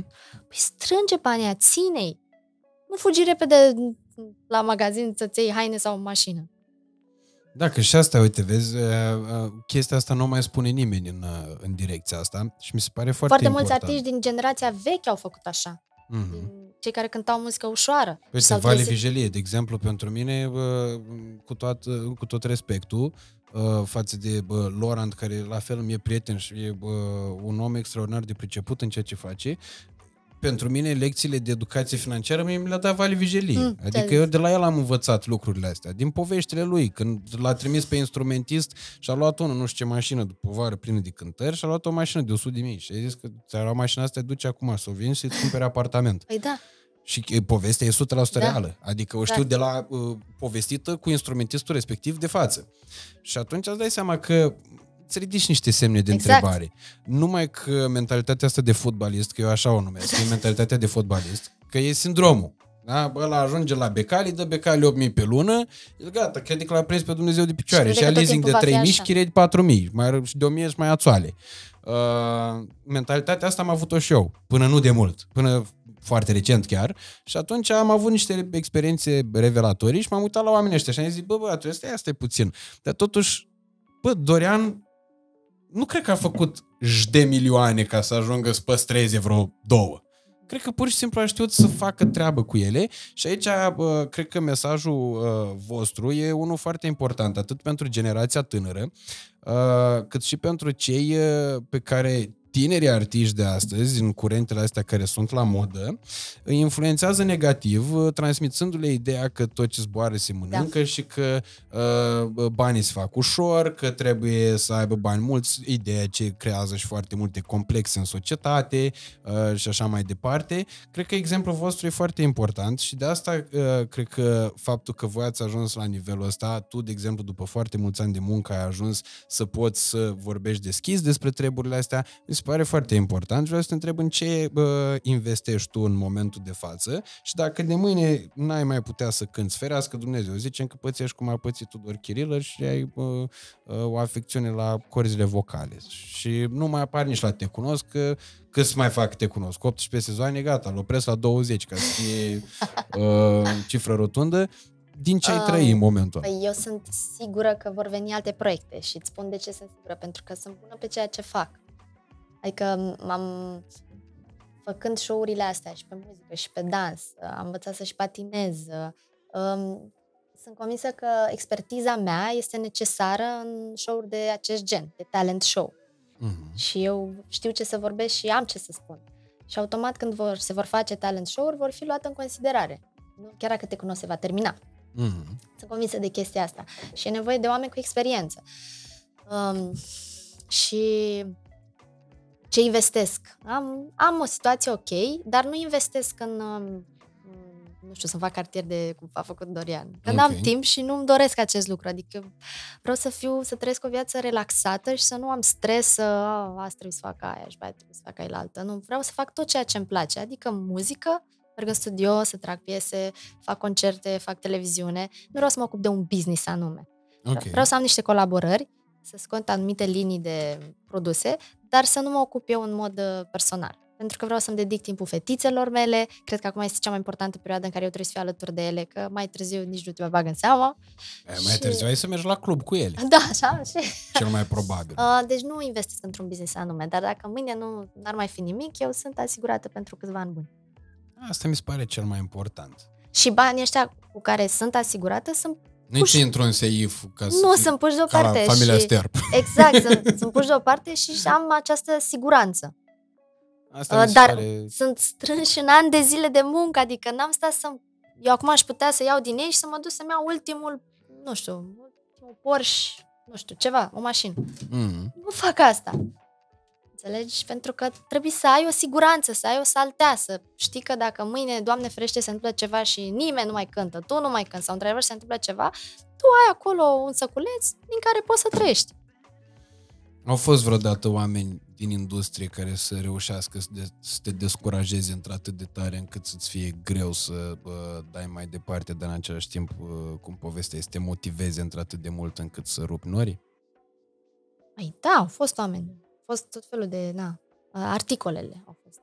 Articole din presă. Vine, ce a scris presa de-a lungul timpului m-a afectat foarte mult personal, pentru că eu încă nu eram uh, conturată emoțional și când apărea un articol negativ mă destabiliza și plângeam, sufeream, stăteam în casă o zi întreagă și apoi lucrând cu mine și uh, dându-mi eu mie valoare umană, mm. uh, cunoscându-mă pe mine și realizând că nu articol și nici ceea ce spune lumea nu este real uh, și nu mă definește pe mine ca om, uh, nu mă mai afectează. Acum, pur și simplu, că de-aia vorbeam la persoana a treia despre mine, când apare ceva, reușesc să fac diferența uh, că nu sunt eu.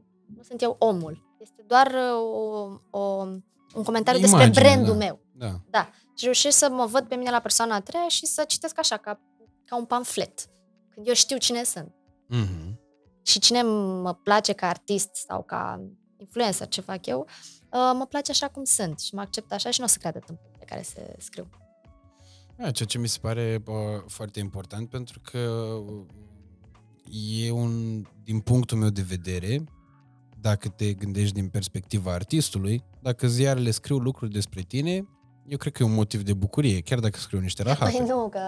Pentru că, bine... Depinde la... ce scriu, știi, că atunci când e implicată familia, copiii tăi, minciuni, Uh, din păcate, na, fiind foarte cunoscută de mică, toată viața mea a fost expusă și atunci orice chestie care s-a întâmplat în viața personală, orice despărțire, a fost uh, foarte mediatizată și exagerată. Adică prin ceea ce am trecut eu, toată lumea trece.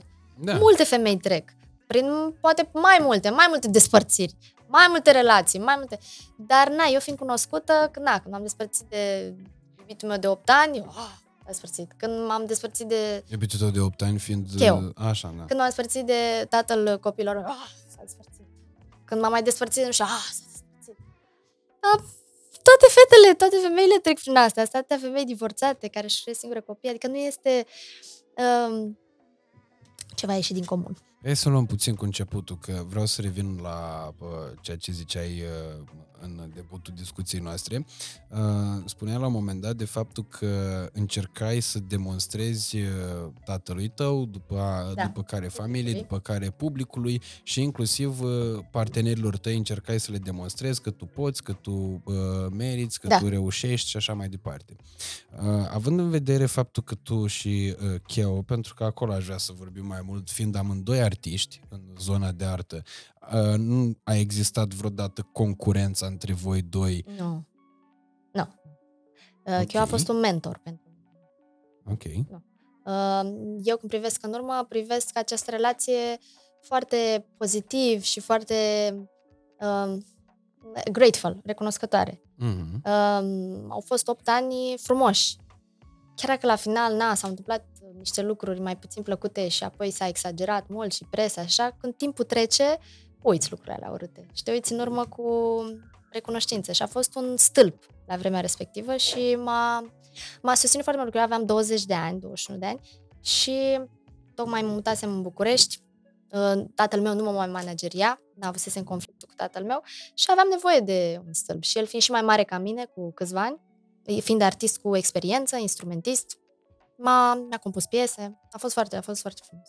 Deci tu n-ai trăit niciodată chestia asta a concurenței cu... Nu, pentru că el m-a susținut și m-a ajutat. Foarte multe concepte de la vremea respectivă au fost gândite de el. De la Bunny Show, la dancing show, la tot ceea ce am făcut eu toată în acea perioadă. Iar apoi eu am învățat foarte multe de el din punct de vedere marketing. Uh, cum să mă promovez, cum să... Mm, el avea școala asta de, de marketing. Și apoi, când, după ce ne-am despărțit, eu am știut ce să fac. Adică mm. din fiecare o, de la fiecare om care a fost în viața mea, am încercat să învăț ceva, să iau ceva pozitiv și să plec mai departe cu, cu lucruri bune. Da, e categoric asta e cea mai sănătoasă chestiune posibilă, că până la urmă urmei orice început are și un sfârșit. Uh, și pe lângă... Dar cred că era firesc, pentru că începusem la o vârstă na, eu aveam 21 de ani. Cred că era firesc, n-ai cum să reziști o viață întreagă de la 21 de ani. Sunt cazuri și cazuri acum. Rare, da, în ziua de azi nu mai... Mulți rezistă, dar cine știe cum? Da. Și nu vor să ne spună secretul, da. Cine știe? Uh, dincolo de asta, în momentul de față, te vezi refăcându-ți uh, uh, viața sau consideri că vei fi o mamă care își va crește singură copiii și va prelua acest rol de stâlp în, pe care oricum cred că l-ai, l-ai fi da. avut indiferent de context, pentru că asta e un instinct. Nu cred că contextul neapărat te-ar sili. Ideea e că m- uh, m-au obosit uh, uh, toate articolele din presă și am decis ca viața mea personală să nu mai expun. Okay. Uh, pentru că e firesc să nu funcționeze ceva, mai ales după un mariaj.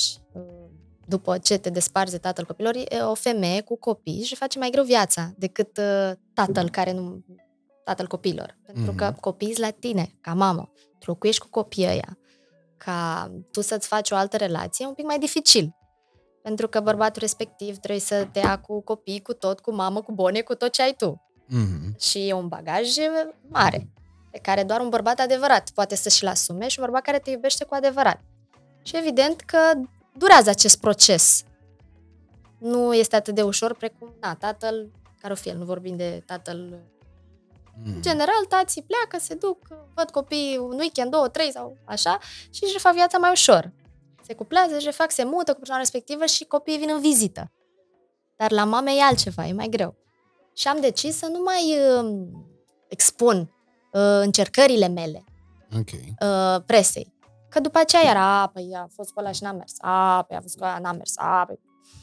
Stați un pic, e un proces lung, de durată, nu e așa simplu. Deci acum sunt niște bă, calificări. Calificări? Fotbal? Se joacă calificările în Se joacă perioada asta. calificările. Noi o să aflăm doar cine Nu. ajunge în grup. Nu, ideea e că dacă am sau nu am acum pe cineva, nu vreau să se mai nu, dar știe. nu vreau să întreb chestia asta pe față. Nu, nu. Nu vreau să se mai știe și indiferent de cine mă întreabă, nu o să mai spun. Chiar dacă poate am pe cineva sau nu am, Dar sau între, așa, div- nu? între divorț și ziua de azi, 21, cât e, 20 octombrie, Au trecut 2 ani jumate. s-au întâmplat uh, tentative. Da. Ok. Pentru că știi de ce te întreb? Că pe mine mă enervează foarte mult preconcepția asta a oamenilor. Bine, sigur, și eu mă gândesc la ea, adică e un subiect destul de sensibil, a faptului că mie la un moment dat cineva mi-a spus așa, că ne cunoșteam de foarte puțin timp și mi s-a spus așa, zic, singurul lucru care m-ar putea speria acum, nu știu multe despre tine, nu știu dacă ascunzi ceva, dar singurul lucru care m-ar speria ar fi să aflu că ai vreun copil. Și atunci m-am gândit, bun, și dacă aveam un copil, de ce, Care era problema? de ce da. era mai rău în momentul respectiv? După care, gândindu-mă cât se poate de uh, real, mi-am dat seama că, bă, cred că și eu să aflu despre cineva care are un copil, dar nu să știu, să aflu, poate că m-aș simți destul de ciudat în momentul respectiv. Dar preconcepția asta, în general, a faptului că un om uh, care are un copil, sau mai mulți, nu își poate reface viața, mi se pare uh, Nu, o nu e- chestiune de care trebuie să ne debarasăm foarte Da. rapid ca și societate. Adică se, se, poți să-ți refaci viața. Doar că pentru uh, părintele care crește copii constant și are în casă, e mai dificil pentru că eu ca mamă trebuie să mă gândesc de șapte ori cu cine ies la date sau cu cine continui o relație, pentru că mă proiectez în viitor și zic ce învață fetele mele de la bărbatul respectiv. Uh, La un moment dat, peste un an, doi, trei, șapte, dacă bărbatul respectiv ajunge să locuiască cu fetele mele în casă, pentru trebuie să fie un exemplu pentru ele. Trebuie, în primul rând, să se accepte reciproc, adică de aceea durează un pic mai lung procesul ăsta, nu e chiar atât de simplu Mhm. față de un tată care vede copiii când îi vede și nu locuiește cu copiii. Da, făcând un exercițiu de imaginație, spre exemplu, dacă tu ai, cun- ai nu ai avea copii și ai cunoaște un bărbat care are un copil, cât de ușor ți-ar fi să... Uh, Păi acum, din perspectiva mea ca mamă, na, gândesc foarte normal și natural și nu ar fi nicio problemă. Dar când n-ai copii, nu știi cum e. mm. Da, nu știi cum e, da? Dar, repet, copiii rămân la mamă și atunci femeia este cea care are acest proces mai lung. Care sunt dorințele tale în legătură cu Și fetele cred că tale? foarte important este ca bărbatul respectiv na, să fie un exemplu foarte bun pentru copii. Și uh, exact, e, cum ai zis că sunt calificări, sunt niște etape pe care trebuie să, să, na, să demonstrezi niște lucruri. Și care sunt etapele alea? Că ia, acum revenim la, întreb, la întrebarea asta. Că, um, la, la, la ce te referi prin etapele respective? Um, eu având fetițe, uh, persoana respectivă primește iubire de trei ori. Înțelegi? Ok. Și iubirea asta nu are o responsabilitate, pentru că iubire, mai ales a fetițelor mele, este o iubire sinceră și pură. Și atunci tu, ca bărbat, trebuie să fii extrem de responsabil și să știi că vei primi acea iubire și tu vei da înapoi la rândul tău iubire și să știi că e pe termen lung și trebuie să nu te joci cu emoțiile copiilor. Adică eu nu permit să introduc în viața fetițelor mele pe cineva ca mai apoi peste un an, doi să uh, ne despărțim și ele să preia lucrul ăsta ca pe un abandon. Mhm. Din nou, încă unul. Na, că nu știu cum au perceput Câți ele. ani au ele acum? Uh, trei ani și șase ani. Da, deci sunt ani suficienți. E... Și când m-am despărțit de tatăl lor, cea mică avea 11 luni și 3 ani. Și nu prea am înțeles. Nu poți să le explici, nu ai cum să explici unui copil de 3 ani, uh, știi, n-ai fost abandonată. E doar așa o logistică schimbată. Mhm. Subconștientul lor nu știi cum au perceput. Uh, Carențele astea se vor vedea mai târziu, în relațiile pe care ele le vor avea cu alte persoane. Și atunci, eu, ca mamă, responsabilitatea mea este să am foarte mare grijă pe cine introduc în viața lor. Și chiar dacă a mai fost o tentativă sau așa, nu, e- ele nu au acces la persoanele care intră în viața mea. Ok. Da. Ce ce, da, mi se pare foarte uh, corect din foarte multe puncte de vedere. Pentru că și chestia asta, știi, până la urmă urmei, uh, tu poți fi asumată public.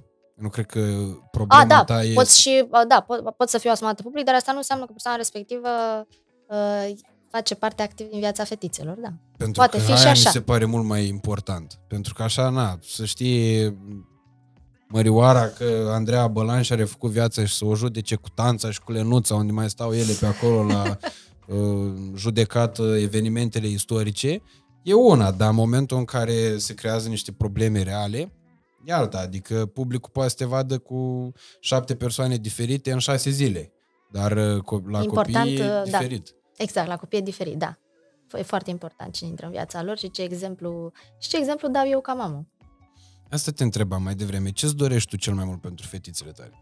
Uh, Îmi doresc foarte mult să, na, să nu aibă carențele emoționale pe care eu le-am avut și de aceea eu citesc foarte mult, studiez foarte mult, încerc să mă dezvolt, pentru că dacă eu sunt bine ca mamă și sunt fericită, ele pur și simplu mă iau ca exemplu. Uh, mai ales uh, um, cum să explic?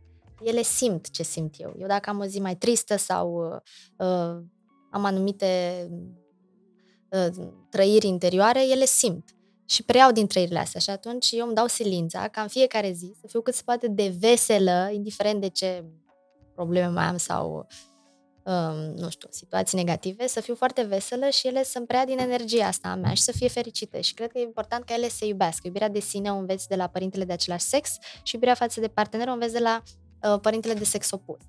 Deci dacă tatăl lor le iubește, ele se vor, sim- se vor simți prețuite și mai departe când vor avea relații de iubire, uh, vor ști să ofere și să primească. Dacă eu mă iubesc pe mine, uh, ele vor ști să se prețuiască pe ele și să nu accepte mai departe în aceste relații de iubire, să nu accepte abuzuri.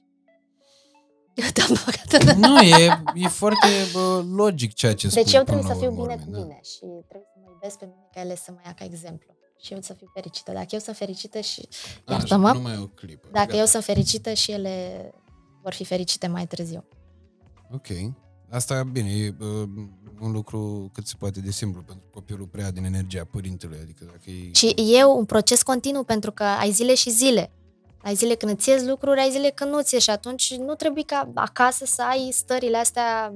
De multe ori, dacă am o stare proastă și uh, știu că nu pot să fac față, prefer să mă duc să dorm sau să stau în așa și o rog pe mama mea care locuiește cu noi și îi spun, te rog, uite, duc să dorm, nu, nu mă simt bine.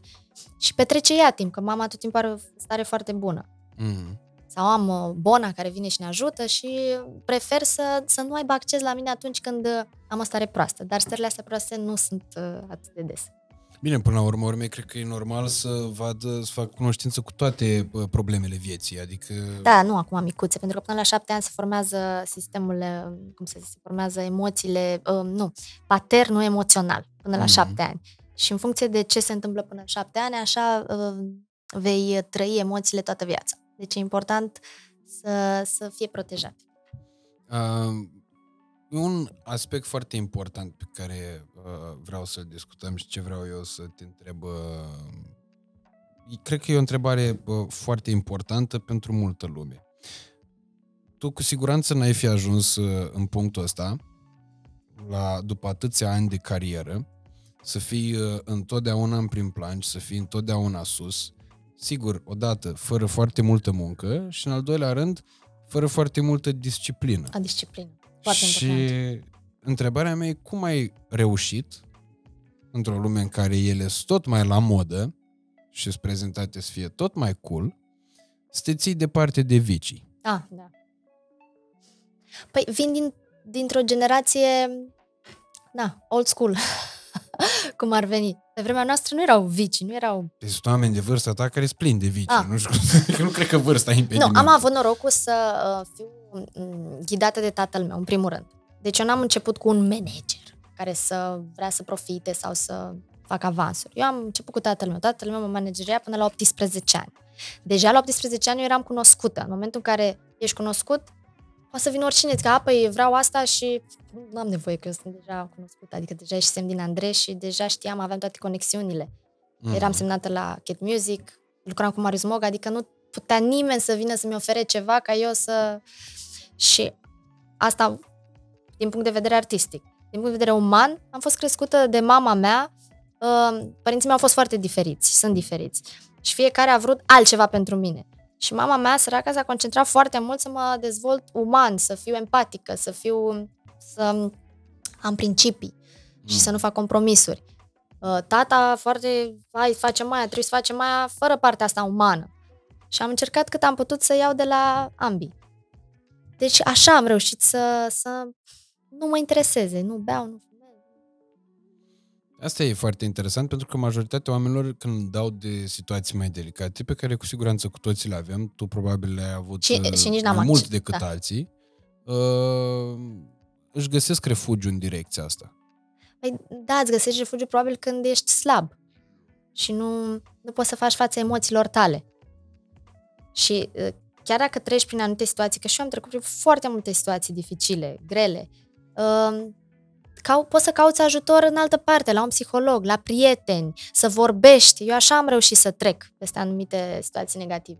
Dar dacă tu ești foarte slab, na, încerci odată și vezi că a, te face nu știu cum și, și eu n-am acceptat comportamentul ăsta. Poate și de aia, na, mi s-a destrămat uh, uh, căznicia de patru luni. Nu accept comportamentul ăsta. Nu consider că dacă ai, ai probleme, trebuie să ceri ajutorul și trebuie să uh, rezolvi altfel. Și eu lucrez în continuu cu mine ca să am această stare de happiness. E o, e o disciplină și aici, o disciplină mentală, așa cum mergi la sală și vrei să arăți bine. E o disciplină atât mentală pentru spiritul tău, pentru sufletul tău, cât pentru fizicul tău să arăți bine, cât să mănânci bine. În orice aspect al vieții, dacă tu vrei să fii bine, trebuie să existe disciplină. Mm-hmm. Și vreau să am o viață lungă și frumoasă și să-mi cresc fetițele și să fiu un exemplu pozitiv. Asta mi se pare un, uh, într-adevăr, uh, o chestiune pe care mulți o vorbesc, dar foarte puțin o și practică și pot să o și exemplifice. Că așa, na, sau auzim despre faptul că da, nu-i bine să fumezi. Știu și eu că nu-i bine să fumezi. Dar te văd cu țigara în mână și eu mi-aprind și eu una. Uh, pe de altă parte, în momentul în care un om vorbește pe baza experiențelor sale și pe baza rezultatelor sale, deja lucrurile se schimbă într totul din punctul meu de vedere. Și... Dacă vezi că reușești, vrei mai mult să fii în starea aia. Când mergi la sală, da? Și vezi că arăți bine, începi să arăți bine, ți se def- definitivează mușchi. Mai mult vrei. Până într-un punct. Când vezi că ești sănătos pe interior, că mănânci bine, mănânci sănătos, mai mult vrei, nu știu. Când eu acum lucrez la această spirit, acest spiritual awakening și citesc, citesc și văd și cunosc și meditez și așa, mai mult vreau. Eu abia aștept să vină seara să mă culc cu fetițele. Uh, ele ador pe mine, uh, eu dor la mijloc și le adorm așa pe mine și îmi pun meditație în căști. Abia aștept să vină seara să-mi pun meditația și să îmi cum e, cum e meditația asta? Sunt meditații ghidate pe YouTube, găsești. Adică, iartă-mă că nu vreau să bagatelizez sub nicio formă, dar tocmai de asta văd foarte mulți oameni că vorbesc despre meditație. Dar nimeni nu explică exact despre... Adică eu dacă vreau să mă apuc să meditez în seara asta, cum procedez? Uh, N-am două alegi... să le pun pe piept, doar căști, atât. îți alegi o meditație mai simplă. Okay. Ghidată. Ghidată ce înseamnă? Un, cineva care îți vorbește. Pentru că dacă îți spui... În română? În engleză, în română nu prea găsești. Ah, okay. Sunt și în română pe YouTube, dar nu. Ah, okay. în, în engleză, na, de la tot felul de canale, cum tu ai canalul tău de uh, podcast, sunt canale de meditație și de... Poate acum cineva meditează cu noi în urechi. nu. nu? și uh, acolo, medita- orice meditație începe prin respirație. Să-ți reglezi gândurile și să-ți faci ordine în gânduri prin respirație, pentru că uh, în momentul în care tu respiri adânc, profund, automat uh, you clear your mind, știi?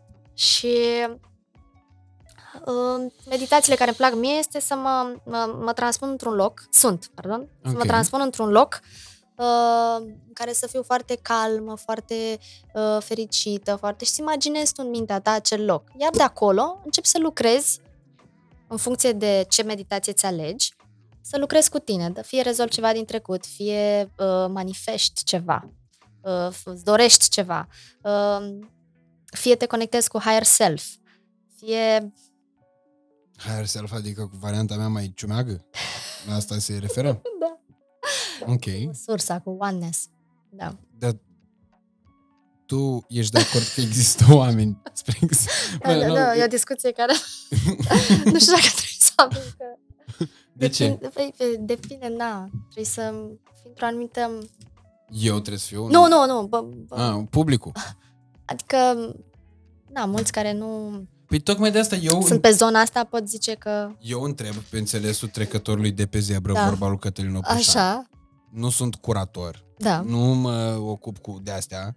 Uh, am învățat în parcursul vieții mele să accept faptul că unii oameni poate, deși mie îmi vine să râd de niște chestii, Da. poate în felul ăla fac niște lucruri foarte bune.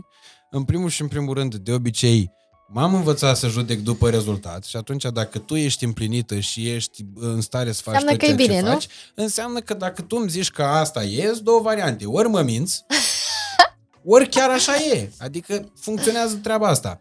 De ce întreb? Pentru că aud și la fel ca mine îmi închipui că și publicul de la momentul ăsta uh, care se uită la noi aude aceleași lucruri pe care le aud și eu, vorbindu-se despre meditații, despre nu știu ce, dar mi se pare că lucrurile astea se îndepărtează foarte mult de zona de concret, pentru că nimeni nu vine să spună exact să dea niște nuanțe Măi, în direcția asta. Adică exact ce spuneai în tu. momentul- Că mă duc, că mă așez în pat, îmi pun niște căști în urechi Da. și Mi-aleg după aia mă ce am gândesc nevoie la să chestia rezolv. respectivă. Că meditații și astea sunt uh, pe anumite segmente, ce vrei să rezolvi. Mhm. Uh, Când treci prin anumite, prin multe situații grele în viață, am avut eu, nu știu, stop cardiac, un divorț, o despărțire, un înșelat, o daia, o daia, probleme în carieră, uh, sus, jos, iar, de sus, ai coborât, uh, n-ai mai avut succes, după aia iar ai... cons- Um, la un moment dat, noi învățăm din suferință, din păcate. Normal, Mhm. n-ar trebui să învățăm din suferință. Și fiecare experiență negativă pe mine m-a învățat. Am încercat să iau partea, nu știu, partea pozitivă din fiecare experiență. Pentru că dacă luam partea negativă, o nebuneam, o luam razna. Și poate o luam, nu? Dar când mi s-a întâmplat ceva negativ, am, am încercat să schimb perspectiva. Și să zic, ok, de ce mi s-a întâmplat asta? Am atras chestia asta. Uh, cum? Cu gândurile mele. Vibrația mea n-a fost bună. Uh, cu ce am greșit și eu, cu ce a greșit persoana sau situația, ce s-a întâmplat în situația respectivă. Ce învăț din chestia asta? Cu ce mă ajută pe mine în dezvoltarea mea personală? Și fiecare situație negativă m-a adus pe mine în acest punct. Deci, practic, e vorba despre un mod de gândire sănătos. E o discuție cu tine însuți pe care tu o Da. ai. Ca să, e, pentru că da, e, aici cred că e de fapt toată discuția. E, e, Eu denum, sunt foarte multe denumiri pompoase și atunci cred că e, traducerea asta, mi- e, eu îți spun ce am înțeles eu din ceea ce mi-ai povestit, da? E, Părerea mea e că e vorba despre un mod de a gândi sănătos. Da. E vorba despre a căuta în primul și în primul rând soluțiile acolo unde îți sunt real cel mai la îndemână, adică la propria ta persoană. Exact. Și să vezi ce poți faci tu Și ca să dai faci vina pe bine. alții. Ok. Și pe lângă chestia asta să nu-ți lași viața ghidată de gânduri nasoale Exact. care îți pot crea și alimenta la rândul lor, evident, stările nasoale. Exact. Cu cât tu ai gânduri negative și cu cât privești o situație negativ, cu atât tu vei atrage, uh, fie acea situație se va ră- răutăți, fie vei atrage over and over again același pattern, aceiași, oa- aceiași oameni care îți vor face același lucru până când tu te înveți minte și până când tu rupi acel pattern. Dar tu n-ai avut uh, niciodată instinctul ăsta sau momente în viața ta în care externalizai vinovăția către Ba da. oricine și ești orice tânăr, altceva așa decât faci. față de tine? Da! Când ești tânăr, evident că așa faci. La 20 ceva de ani, normal, a, pe ăla e din ăla e din mine, a, pe ăla. Și după aia când vezi că ți se întâmplă over and over again același lucru, zici, a, dar stai că acum e altcineva. Înseamnă că tu energetic, tu trebuie să înveți ceva și tu nu rupi paternul. Iar paternul ăsta este, din păcate, din copilărie, făcut de cum percepi tu ca și copil. Adică tu ca și copil ai nevoie de niște, ai niște nevoi emoționale. Și poate, na, de- îngrijitorii tăi, care sunt ei, bunicul, bunica, mama ta, așa. În momentul respectiv nu-ți pot da ție din diferite motive, nu neapărat că intenționat. Mm-hmm. Nu-ți pot da ție atenția sau uh, afecțiunea de care tu, ai tu nevoie atunci. Iar tu ca și copil, ții minte că noi când suntem copii, toate obiectele astea le vedem mari. Ok. Le vedem mari. Cu cât creștem, masa asta nu mai e la fel de mare. Așa vedem și situațiile. Mm. Întâmplările din jurul nostru, noi le vedem dramatice când suntem copii. Le vedem, vai, se certa mama cu tata, vai, nu mi-a dat atenție, nu m-a băgat în seamă, am venit de la grădiniță cu aia și nu m-a băgat în seamă și nu m-a apreciat și nu știu ce. Noi le vedem huge. Și atunci se formează deja subconștient paradigmele pentru viitor. Și în funcție de uh, amintirile alea, uh, tu mai departe îți construiești viața. Și apoi când vine cineva în viitor, în prezent, și ți face același lucru, ca și îngrijitorul tău, ca și părintele tău, tu suferi de două ori. Mm. Suferi poate 90% trecut, 10% prezent. Dar tu, nefiind conștient de raportul ăsta, tu dai vina pe persoana din prezent. Și zicea, păi tu mi-ai făcut. Când tu, de fapt, suferi o traumă de atunci. Când totul ți se părea enorm și se părea tot o dramă. Și dacă nu ești conștient de toate lucrurile astea pe care le afli din teorie, la terapie, citind, trecând prin ele, tu nu poți să vindești toată viața ta, vei da vina pe alții. A, păi ăla e de vină. Uite cât sufăr acum! Ăla m-a făcut să sufăr. Mhm. Când de fapt n-are nici legătură, l-a doar apăsat un trigger. Tu ai aici o rană, o bubă și ăla a venit și a făcut atâta. Stai, ce e de desubt? Du-te în trecut și vindecă ce ai tu în trecut, că nu e la responsabil pentru problema ta din trecut. Și atunci ce faci? Cu mintea din prezent, te duci înapoi în trecut la copilul respectiv, în aceste meditații și îi spui, vezi că masa asta nu e așa mare cum ai văzut-o tu. Situația nu e atât de neagră. Și persoana respectivă n-a făcut nimic intenționat mm-hmm. când nu ți-a dat atenție sau iubire sau... Avea, așa era momentul ăla, avea alte probleme. N-a fost nimic uh, răuvoitor. Și că de fapt părintele tău te iubește. Și uite, masa asta de fapt nu e atâta, e atâta. Hai să o vedem așa, vrei? Mm-hmm. Și tu vorbind cu tine, toată perspectiva ta, totul din trecut se schimbă până în prezent. Înțelegi? Și apoi tu dai alte conotații și alte perspective la toate întâmplările negative care s-au întâmplat în viața ta. De okay. exemplu, cum privesc eu acum această relație de 8 ani cu Cheo, da? Eu acum, după tot lucrul acesta cu mine, eu privesc altfel față de cum o priveam acum când ne-am despărțit. Mm-hmm. Când te desparte și e o dramă, vai ce ți-a făcut ăla. După în timp, știi, când lucrezi cu tine și așa, îți dai seama că era totul în mintea ta. Și Categoric, da. Și că așa ai privit-o atunci, ți se părea tot o dramă, ți se părea tot atât de grav. Și de fapt nu e, nu e așa. Ceea ce în popor și în, în, în înțelepciunea populară se numește faptul că timpul le vindecă pe toate. Uh, dar, uh, real vorbind, despre asta e vorba. Practic, creierul începe să uh, capete perspective obiective cu cât se îndepărtează de situația cu pricina. Pentru că dacă ești uh, implicat în momentul respectiv, da. categoric tu da, dar vezi mult mai restrâns. În momentul lucrurile. în care tu schimbi mecanismele astea de gândire și schimbi un pic paradigmele din subconștient, când ți se mai întâmplă o chestie asemănătoare, tu nu mai faci dramele de atunci, nu mai, nu mai privești situația așa, nu mai uh, suferi așa. Ești A, pregătit da. pentru ceea ce vine. Mm. Și nu mai e personal. Dacă tu acum mă rănești pe mine, nu știu, noi doi suntem într-o relație de iubire și tu mă înșel mâine sau mă rănești sau pleci. Mm-hmm. Eu nu mai sufăr pentru că îmi știu valoarea și nu mai mă desconsider pe mine. A, pe a plecat că eu nu sunt suficient de bună. Nu a plecat pentru că are drumul lui și pentru că are viața lui și are altceva de făcut. Și dacă nu mă apreciază, e problema lui, nu a mea. Înțelegi? Gândești altfel. Pentru că tu îți știi valoarea ta. Asta e, într-adevăr, un mod foarte sănătos de a gândi și o înțelepciune uh, la care cred că majoritatea oamenilor nu pot ajunge deodată, trebuie să ajungă Ajung, nu. treptat. Și prin suferință ajungi. Și cred că și atunci când ajungi la înțelepciunea respectivă, totuși, în momentul în care se întâmplă situația, tot ai scăpări. În, în, spun, până ajungi să vorbești da, cu copilul din tine, exact. până te duci discuți cu el și spui, băi, stai liniștit, da. că nu e chiar așa. Um, reacția... Reacția e în corp. Exact, și da. explic. Și te poate costa. Rea- da, traumele sunt în corp, corpul ține minte și în momentul în care cineva îți apasă acel trigger, uh, instant te duci acolo, în anxietatea respectivă. Și trebuie să respiri, să-ți iei timp și să-ți spui, să vorbești cu tine, și să, dar în primă fază, da, te duci acolo. Care e cea mai mare frică ta acum, de exemplu? A, n-am nicio frică acum. Iau um, totul așa cum vine și îmi place să fie totul necunoscut. Înainte vreau să aveam free control și vreau să știu ce urmează să se întâmple. Oh, trebuie să fac aia și să știu eu sigur că se întâmplă aia. Nu, acum las viața să mă surprindă. Ok. Și Vezi că poate să te surprindă foarte Nu, mă, nu are cum să mă surprindă negativ, pentru că vibrația mea e alta. Încerc să explic de vibrație Ok. și de energie și tu nu. Cu toate astea, las- lasă-mă să pun la îndoială faptul că dacă ai fi înșelată acum, ai reacționa uh, super lejer în legătură cu situația. Nu, uh, dacă aș fi, aș pleca cu zâmbetul pe buze. N-aș mai, uh, n-aș mai sta. Mhm. N-aș mai suferi cum am suferit în trecut. Era chiar un, un refren de la Vali Vigilie. Aș pleca, aș pleca, dar mă ține în loc ceva. nu.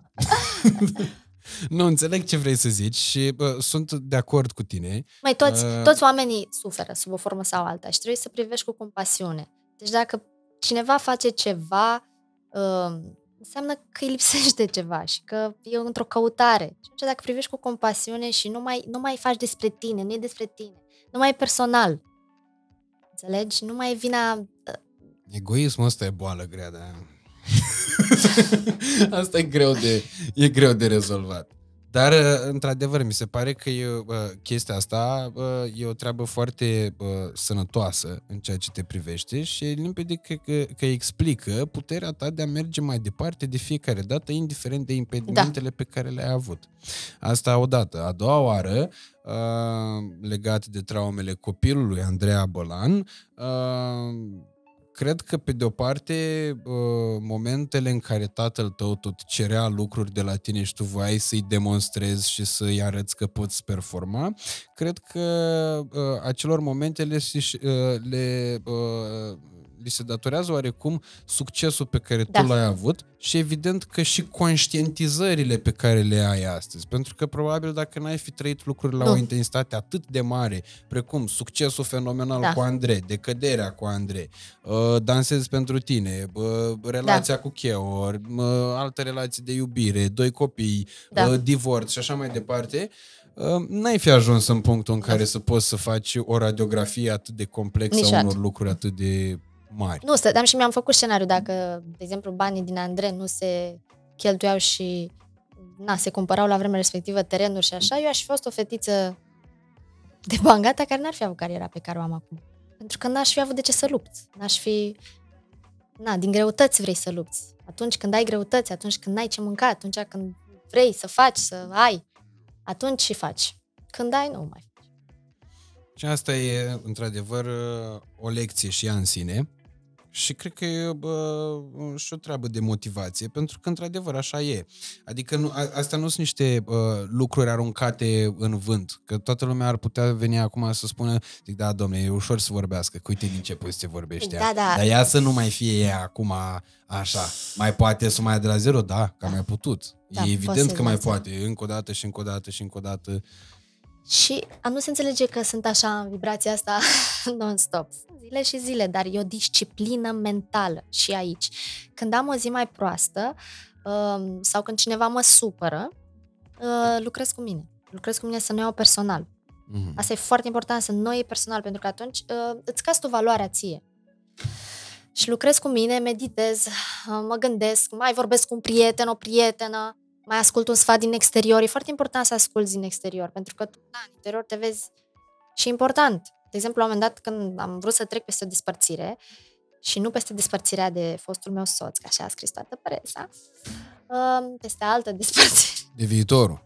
nu. Nu, Ok. că, vezi, eu povestesc niște chestii și apoi presa le asociază cu diferiți oameni și de asta nu prea îmi place de multe ori să dau exemplu.